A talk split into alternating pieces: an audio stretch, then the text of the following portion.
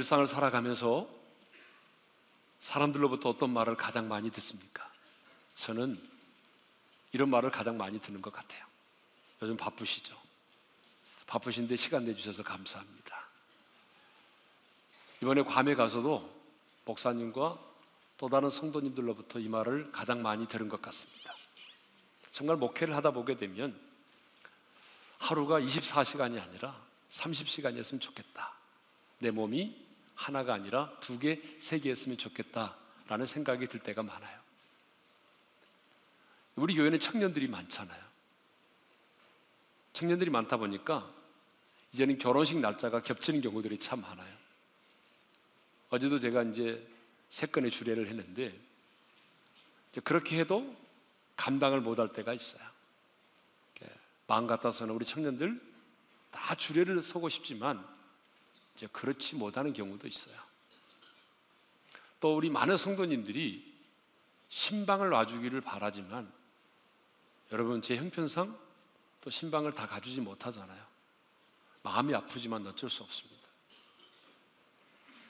가끔 시간이 널널해서 남는 것은 시간밖에 없다라고 말하는 분들이 가끔 있어요.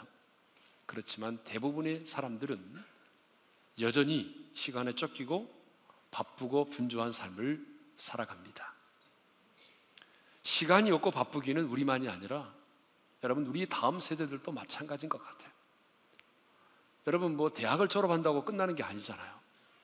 또다시 직장을 갖기 위해서 취업하기 위해서 여러분 밤을 새워가면서 도서관에서 공부하고 또 학원에 다니는 친구들이 얼마나 많은지 몰라요. 바쁘기는요 유치원에 다니는 아이들한테 물어보세요. 어른들 일정보다 더 빡빡한 소화 하루 일정들을 소화해낸다고요. 유치원 다녀오고 나면은요 학원에 다니는데 그 학원이 얼마나 많은지 몰라요. 뭐 영어 학원, 속셈 학원, 태권도 학원, 수영 학원, 피아노 학원, 서예 학원, 뭐 일주일에 한 다섯 개 정도의 학원을 소화해내느라고 우리 아이들이 얼마나 힘들고 피곤한지 모릅니다. 지금 우리는 이 교통의 통신과 발달로 이전의 사람들보다도 훨씬 더 빠르게 소통하고 훨씬 더 빠르게 모든 업무들을 우리가 처리하는 시대에 살고 있습니다. 얘기를 들어보니까요. 이 골프 선수들이 경기 도중에 이 스윙이 망가지잖아요.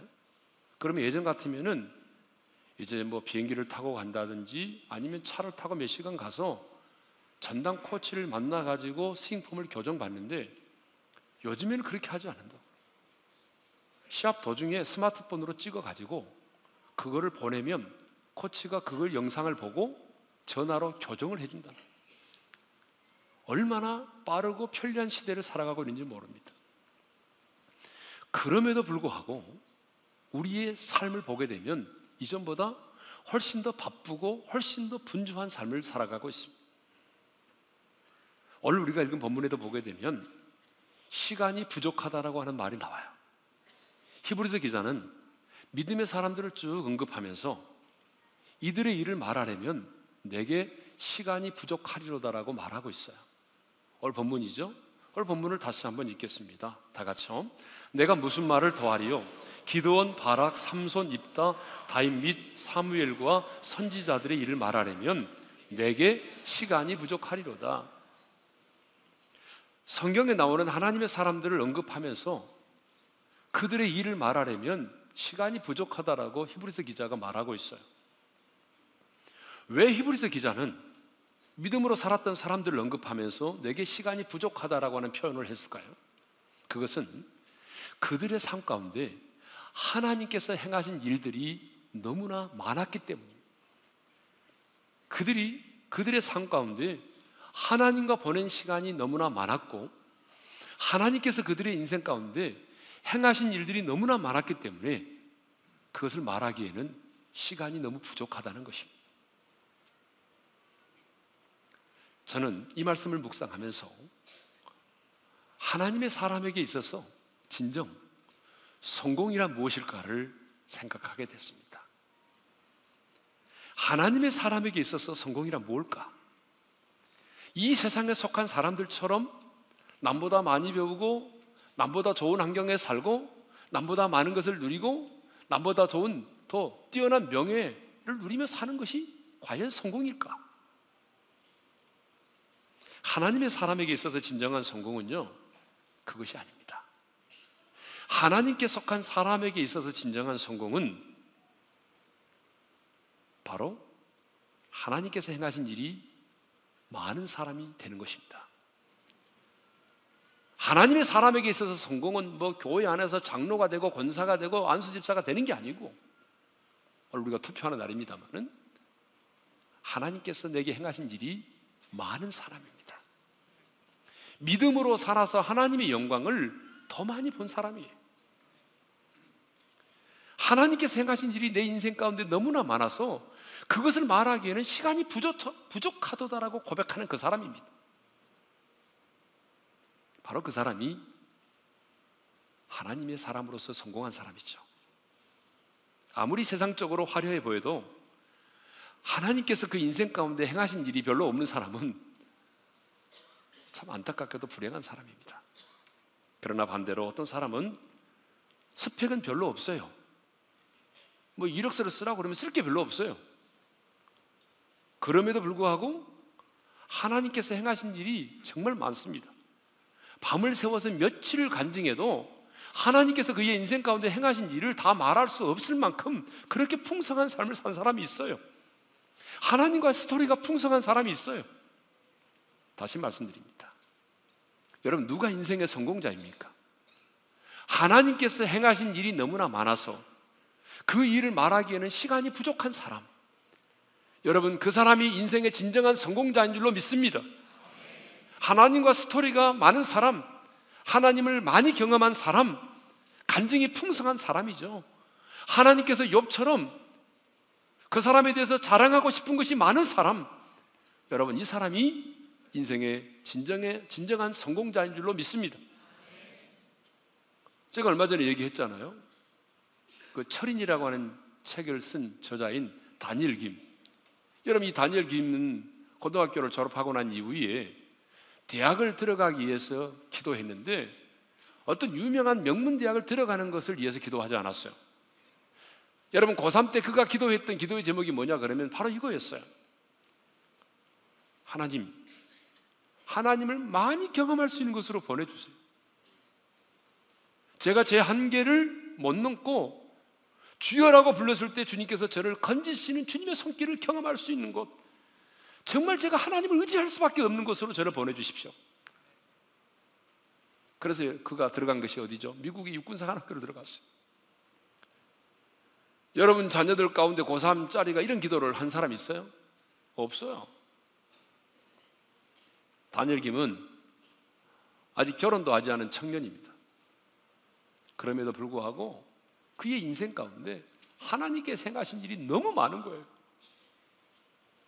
그리고 하나님께 생하신 그 생생한 일들을 경험하며 인생을 살아가고 있는 것입니다. 여러분, 이런 사람이 인생의 성공자인 것입니다. 제가 지난주에 괌에 있는 괌 제1장로교회에서 집회를 인도를 했습니다.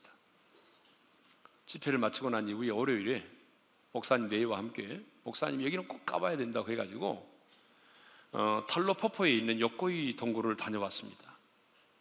그럼 이 요코이 동굴은 제2차 세계 대전에 참전했던 일본군 소이치 요코이가 폐잔병으로 28년 동안 숨어 지낸 동굴입니다. 제2차 세계 대전이 한창이던 1941년 요코이는 괌 전선으로 배치를 받았습니다. 그런데 괌을 지배하고 있던 일본군이 미군들에 의해서 패배를 당하게 되죠. 그래서 그 괌에 주둔하고 있던 일본군들이 이제 할복 자살을 많이 했고 또 많은 사람들은 나중에 포로가 돼서 돌아가기도 했지만 또 많은 사람들이 정글 속으로 숨어 들어갔어요. 요코이는 다른 두 명의 병사들과 함께 정글로 숨어 들어갔거든요. 다른 두 명의 병사는 8년 만에 병이 들어 죽었지만 저 오른쪽에 있는 이렇게 새카맣게 음, 그 수염을 기르고 있는 사람이 요코인데요. 두 명의 병사가 8년 만에 병들어 죽었지만 이 친구는 여러분 정글 속으로 숨어 들어가서 28년 동안을 굴 속에서 지냈습니다. 바로 이제 저 보여주는 저 사진 있잖아요. 저 위에 있는 사진이 바로 대나무 숲에 있는 동굴 입구입니다.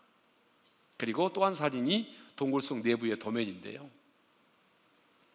욕구이는 바로 이곳에서 망고라든가 파파야라든가 바나나 등 과일을 먹으면서 아, 어떤 분은 야 과일 먹고 싶다 이런 분 있어요?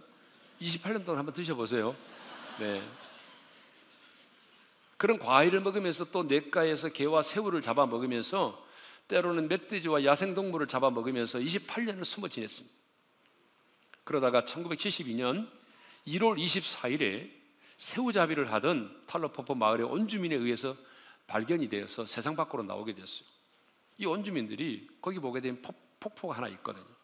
거기다가 이렇게 이제 그물을 쳐놨는데 어느 날부터인가 고기가 안 잡히는 거예요.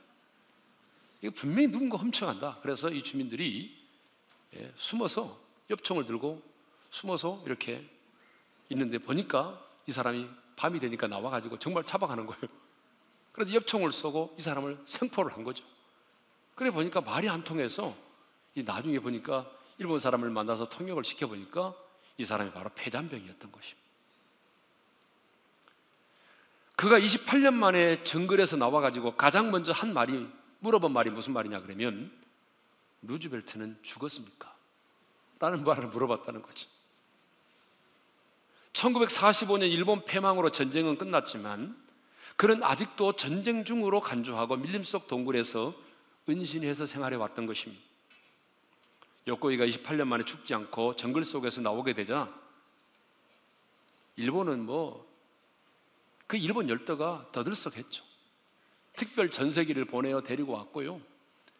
국민들의 절대적인 대대적인 환영 행사 가운데 그를 영웅으로 맞아들였습니다. 요코이는 연일 방송에 출연하면서 일학 스타가 됐어요. 그동안 받지 못한 봉급도 받고 천국에서 많은 성금이 들어와서 돈방석에 앉게 됐어요. 그리고 많은 여자들이 나는 저 남자하고 결혼할 거야. 그래 많은 여자들이 결혼하기를 원했어요. 그래서 그 많은 여자 중에 동경에 사는 미모 여자를 선택을 해가지고 결혼까지 하게 됐습니다. 28년을 숨어지는 한 폐잔병이 여러분 한순간에 영웅이 됐어요. 저는 욕구의 동굴을 보면서 제가 얻은 교훈이 하나 있었습니다. 그게 뭐냐면 28년을 그렇게 살아왔지만 그 사람에게는 별로 할 얘기가 없을 거라는 거죠. 여러분 28년 동안 그가 한 일이 무엇입니까? 낮에는 일어설 수도 없는 작은 동굴 속에 누워가지고 지내면서 밤만 되면 나와가지고 먹을 것을 구하여 먹는 일을 했습니다.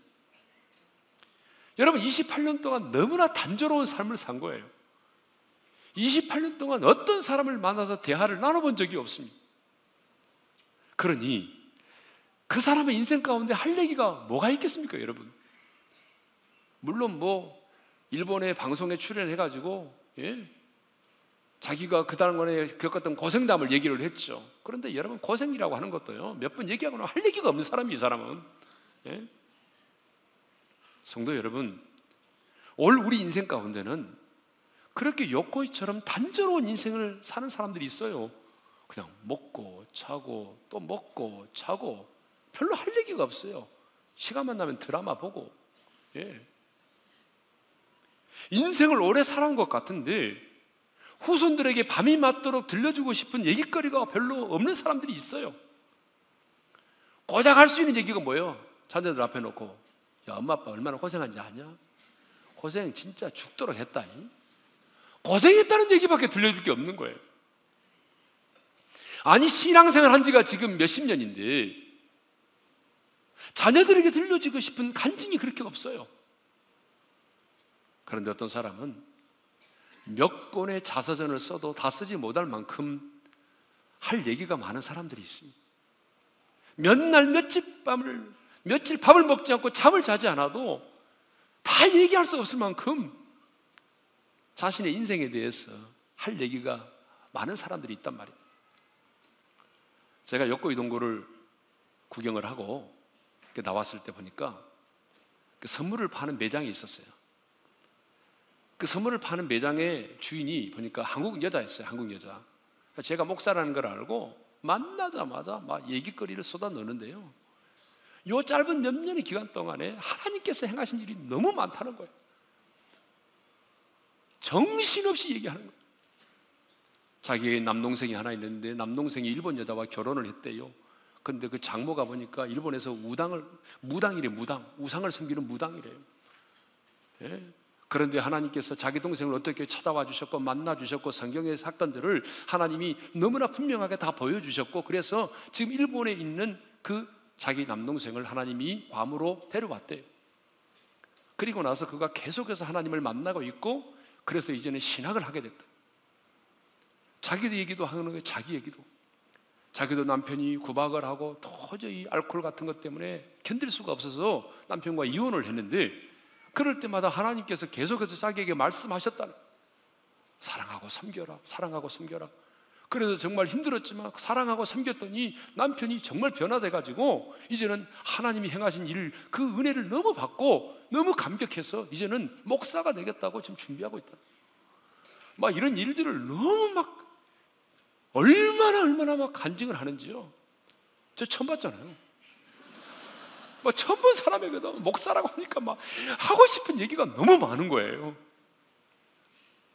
성경을 보게 되면 하나님의 손에 붙들림 받아 한 시대에 귀하게 쓰임 받은 사람들은 여러분 공통점이 있습니다. 할 얘기가 많다는 것입니다. 그래서 예수님 사람들은 말이 많다. 그 말이 맞아요. 여러분 요셉의 인생을 보십시오. 어린 시절 꿈을 꾸는 것으로부터 시작을 해서 형들에게 미움을 받아가지고 예굽으로 팔려갔습니다. 보디발의 집에 가서 고생도 많이 했지만 하나님 함께 하심을 보았어요. 보디발의 아내 유혹을 물리쳤는데 의울하게 누명 쓰고 감옥에 갇혔어요. 감옥에 있는 동안에 간수가 복을 받았고 꿈을 꾸게 되었고 그래서 나중에 총리가 되었고 나중에는 또 자기 형들이 식량을 사러 왔는데 자기 형들을 만나게 되었고 그리고 나중에는 아버지까지 돌아오게 돼서 살았다. 할 얘기가 너무 많은 거예요. 자신의 인생 가운데 하나님이 행하신 일이 너무 많은 거예요. 여러분 시편을 보게 되면 다윗의 삶도 마찬가지잖아요. 베들레헴 목동으로 들판에서 양떼를 치고 있던 어느 날 하나님께서 보내신 사무엘 선자를 만나게 되었고 그로부터 기름 부음을 받았고요. 아버지 심부름으로 형들이 있는 곳에 갔다가 골리앗을 보고 물맷돌로 골리앗을 무너뜨리고 사우랑이 보니까 악신이 들려가지고 어? 괴로워할 때에 그 앞에 가서 수금을 탔더니 귀신들이 떠나가고 수많은 전쟁에서 연전연승을 하게 되고 예? 그럼에도 불구하고 사우랑이 자기를 죽이려고 하니까 10년이 넘는 10년이 넘는 그 오랜 세월 동안 피난 생활을 해야 됐고 블레셋으로 피하에 들어가는데 자기 신분이 들통이 나가지고 죽게 될 상황이 되었을 때에 미친 사람이 흉내를 냈더니 그 왕이 속아 넘어가고 예?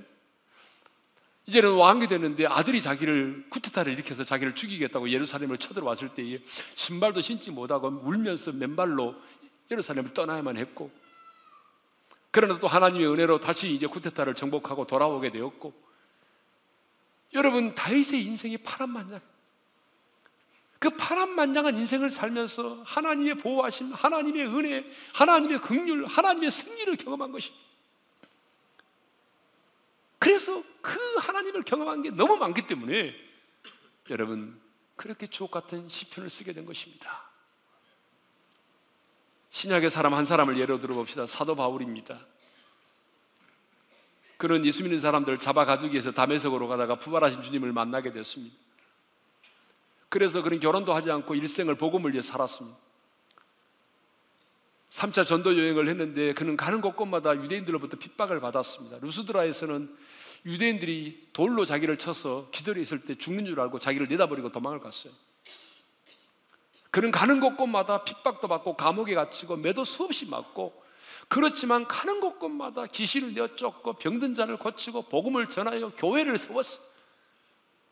하나님께서 그의 인생 가운데 행하신 일이 얼마나 많은지 인간의 시각으로 보게 되면 바울은 쫄딱 망한 사람이에요. 그렇지만 하나님의 시각에서 보게 되면 그런 하나님의 손에 받아요. 귀하게 쓰임 받았던 인생의 성공자인 것입니다. 사랑하는 성도 여러분, 어떤 사람이 인생의 성공자입니까? 돈을 많이 번 사람입니까? 그래서 자녀들이 평생 쓸 수 있는 돈을 물려주는 사람입니까? 세상이 물 좋은 곳에서 너무나 많이 놀아가지고 세상 낙에 대해서 들려줄 수 있는 내용이 너무나 풍부한 아버지입니까? 아버지가 아들을 불러놓고 야 어디가 물 줬다 거기 가 놀아라 그렇게 말하는 아버지가 있어요? 아니면 정말 스펙이 좋은 사람입니까? 아닙니다. 하나님께서 행하신 일이 많은 사람입니다. 내 인생 가운데 하나님과의 스토리가 많은 사람이에요. 고생했다 그것이 아니라 하나님과의 스토리가 많은 사람. 한마디로 말하면 간증이 많은 사람입니다. 여러분 어떤 교회가 좋은 교회인지 아십니까? 사이즈가 큰 교회가 좋은 교회입니까? 아닙니다, 여러분. 하나님이 행하신 간증, 일이 많은, 간증이 많은 교회가 좋은 교회입니다. 여러분, 어떤 장로님이 훌륭한 장로님입니까? 여러분, 하나님이 행하신 일, 간증이 많은 장로님이 훌륭한 간증, 장로님이세요. 어떤 권사님이 훌륭한 권사님입니까? 수다 떠는 권사님이 아니라, 시집살이 시키는 권사님이 아니라, 몸만 몸에 지적하는 권사님이 아니라, 하나님이 행하신 일, 간증이 많은 권사님이에요. 그런 분이 권사님이 돼야 돼요. 예. 자, 오늘 본문은 또 하나의 교훈을 우리에게 줍니다. 인생의 성공이란 무엇인가를 가르쳐 주기도 하지만 하나님의 평가 기준이 우리들의 평가 기준과 너무나 다르다라고 하는 것을 보여주고 있습니다. 히브리서 11장은 믿음으로 살았던 믿음의 영웅들을 우리에게 소개하고 있어요. 그래서 우리는 히브리서 11장을 무슨 장이라고 부르죠? 믿음장이라고 불러요. 자, 그런데 믿음으로 살았던 이 믿음의 영웅들의 삶을 보게 되면 한결같이 그들의 인생 가운데 약점과 허물이 있었다는 것입니다. 사실 우리는 믿음의 영웅, 아니 믿음으로 살았던 사람이라고 한다면 부족한 점이 없는 뭔가 우리와는 다른 완벽한 사람일 거라는 생각을 가지고 있습니다. 그런데 히브리서 11장에 언급되고 있는 믿음의 영웅들을 쭉 우리가 인생들을 살펴보게 되면 너무나 수치스럽고 너무나 부끄럽고 너무나 창피하고 너무나 많은 약점과 너무나 많은 허물들을 가지고 있다는 것이에요. 믿음으로 순종해서 120년 동안 산에서 방주를 지어서 하나님의 심판을 면하게 했던 노아도 마찬가지입니다. 그런 인생의 말년에 술에 취해가지고 자녀들 앞에서 빨가벗고 누워서 잠을 자는 추태를 보였어. 오늘 우리 가운데 그런 분 계세요? 너무 술을 많이 먹어가지고 자녀들 앞에서 빨가벗고 누워있는 그런 분은 안 계시잖아요. 예? 조금 마시긴 마셔도. 예? 믿음의 조상 아브라함도 어떤 사람이죠? 자기 혼자 살아보겠다고 자기 아내를 누이라고 한 번도 아니라 두 번이나 속였던 사람, 아, 얼마나 비겁한 사람이에요. 이런 남자 만나면 안 됩니다, 여자들은 절대로. 어떻게 자기 혼자 살겠다고 자기 아내를 두 번이나 속여요? 비겁한 사람입니다. 야곱은 말할 것도 없어요. 태어날 때부터, 태어날 때부터 사기꾼으로 태어났어요. 평생 아버지 속이고, 삼촌 속이고, 형을 속이고, 성공을 위해서 라면 수단과 방법을 가리지 않았던 희대의 사기꾼이 야곱이에요. 모세. 우리는 좋은 점만 보니까 그렇지. 모세.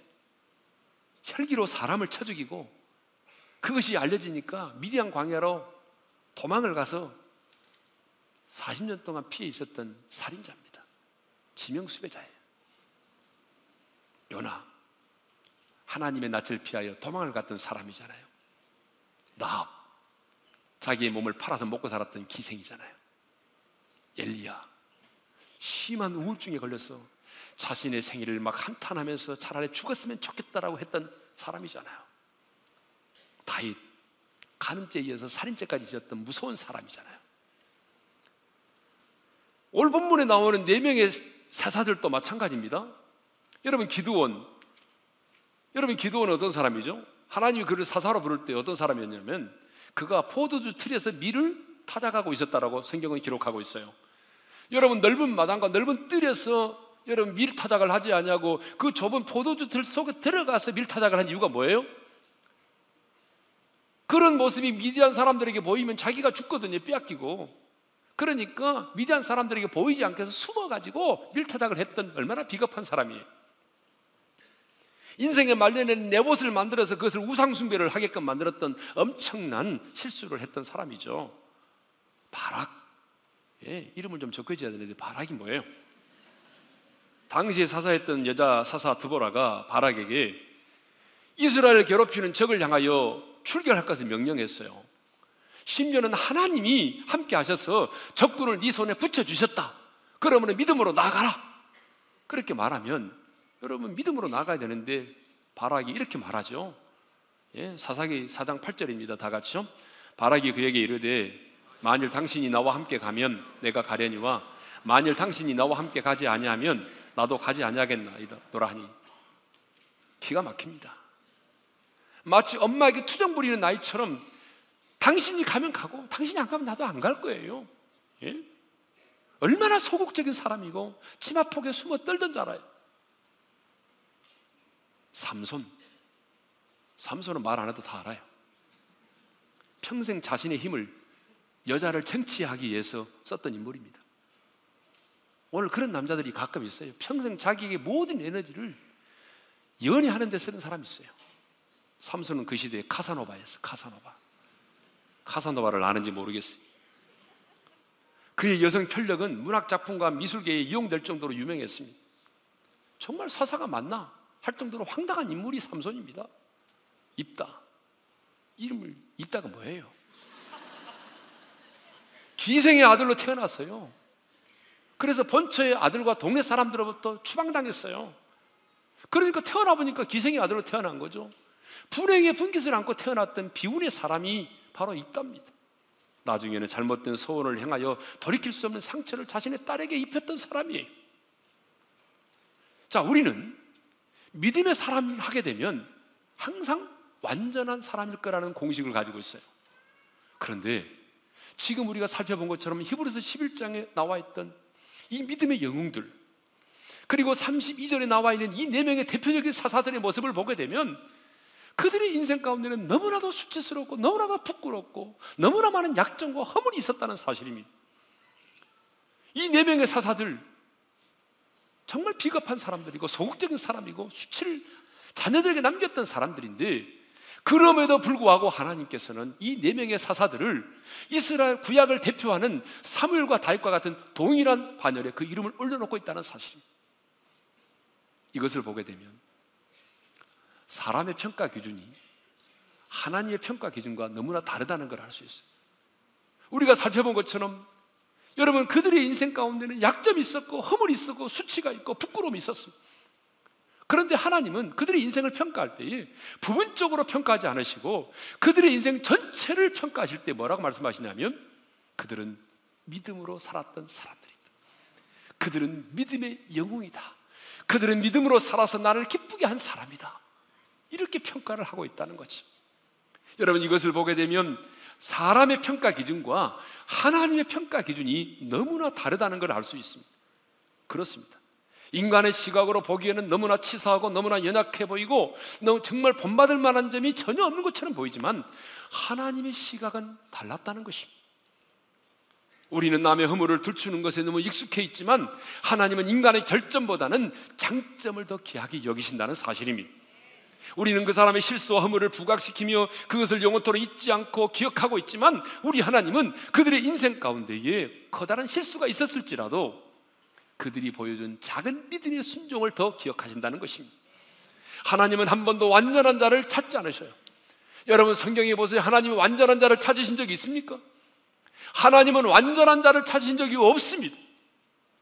하나님은 완전한 자를 찾으시는 것이 아니라 자신의 약함을 인정하고 넘어지고 또 넘어져도 또다시 은혜의 줄을 붙잡고 또다시 믿음으로 일어서는 사람, 믿음으로 작은 순종을 하면서 믿음의 발걸음을 내딛는 사람을 하나님은 언제나 찾으시고 그들을 도구로 사용하셨습니다.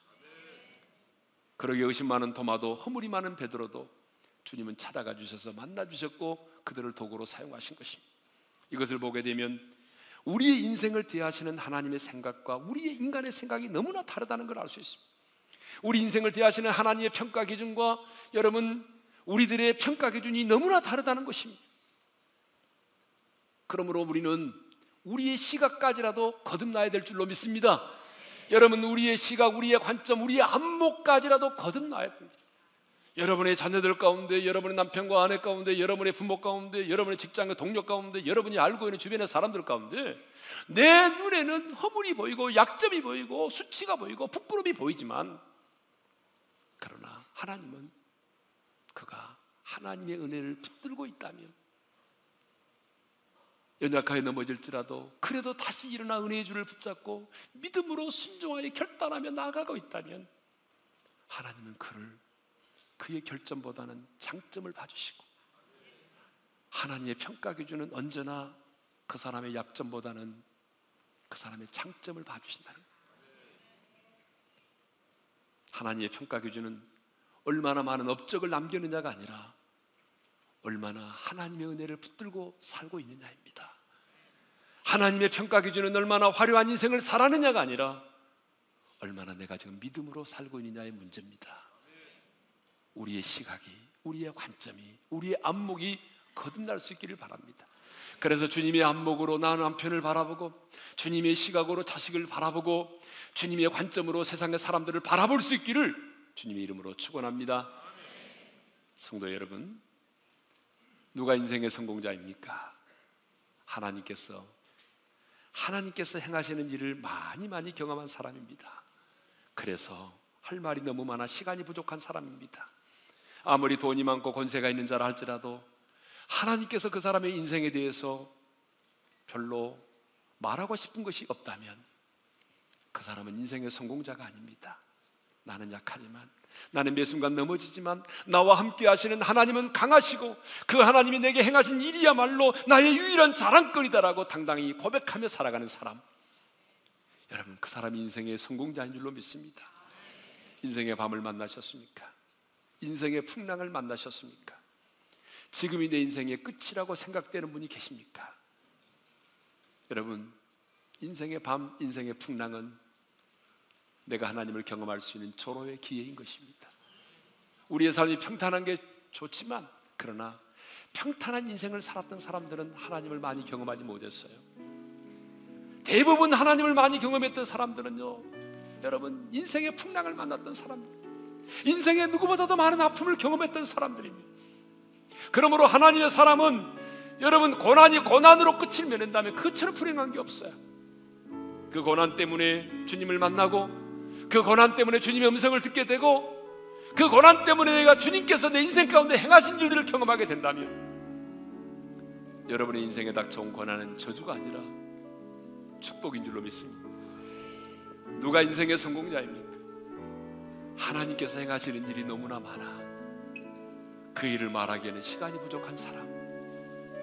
저는 우리 어린애 성도들이 바로 그런 사람이 되기를 바랍니다. 누구를 만나도 하나님이 내게 행하신 일이 너무 많아서 그 일을 말하기에는 시간이 부족한 사람 그런 인생의 성공자가 되기를 주님의 이름으로 축원합니다. 우리 시간 나같이 좀 일어나서 찬양하고 싶습니다.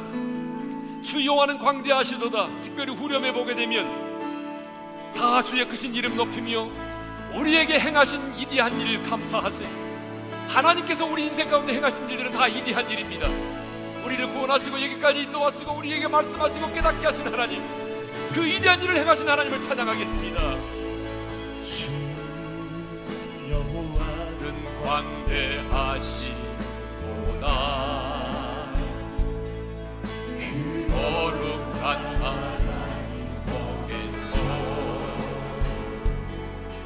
찬양할지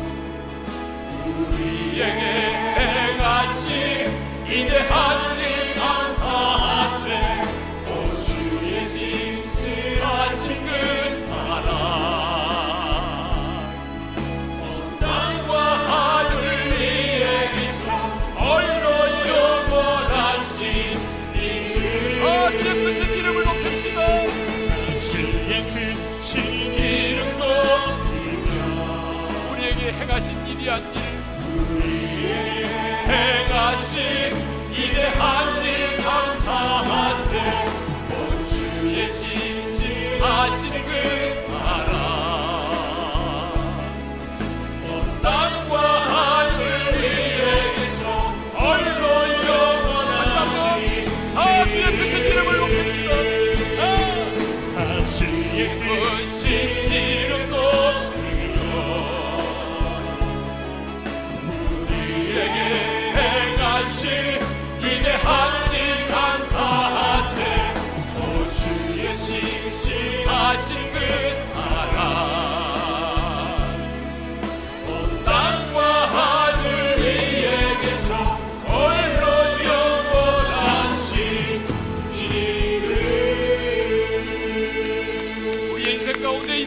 행하신 하나님께 우리 영광의 박수를 올려드리겠습니다.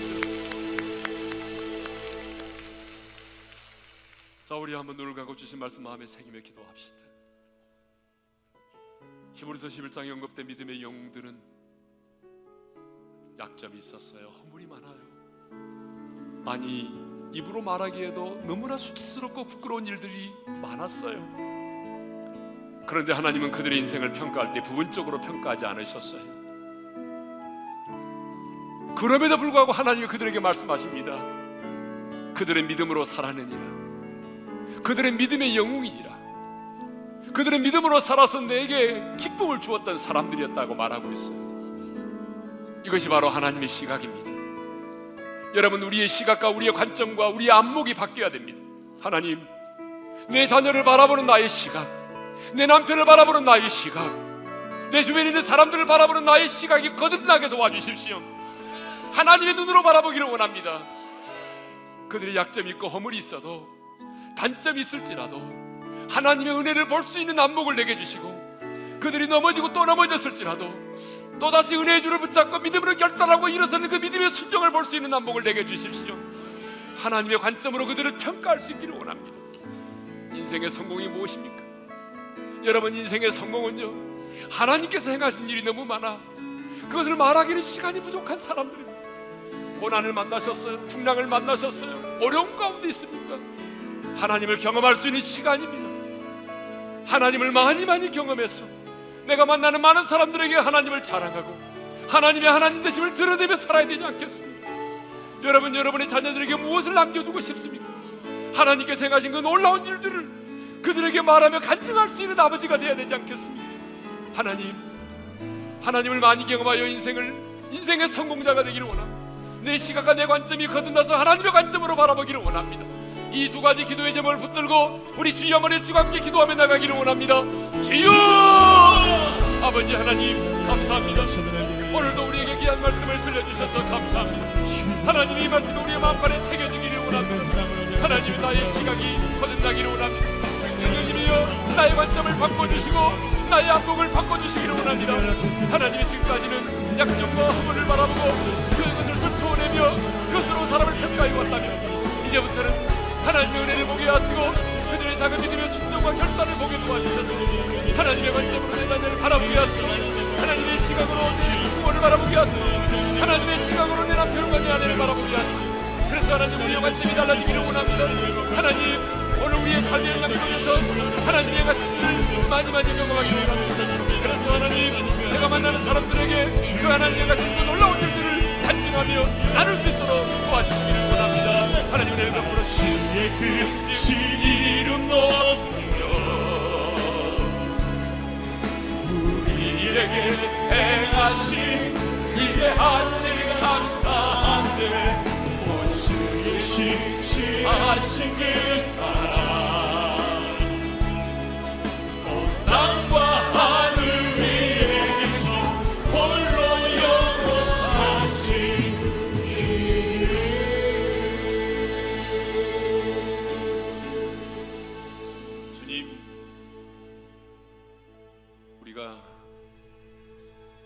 이전까지는 약점과 허물을 보고 그것을 바라보고 그 사람을 평가해 왔습니다. 오늘 우리의 시각을 거듭나게 해 주십시오. 우리의 안목을 거듭나게 해 주십시오. 이제 약점과 허물보다는 그 사람의 장점을 볼 수 있게 하시고 그를 향한 하나님의 은혜를 보게 하시고 넘어졌지만 일어서는 믿음의 결단과 순종을 보게 도와주셔서 내 자식을 바라보는 우리의 시각이 달라지기를 원합니다. 내 남편을 내 아내를 바라보는 우리의 관점과 시각이 달라지기를 원합니다. 우리의 부모와 내 주변에 있는 사람들을 바라볼 수 있는 우리의 관점이 달라지게 하여 주옵소서. 주님, 정말 하나님의 사람으로서 인생의 성공자가 되고 싶습니다.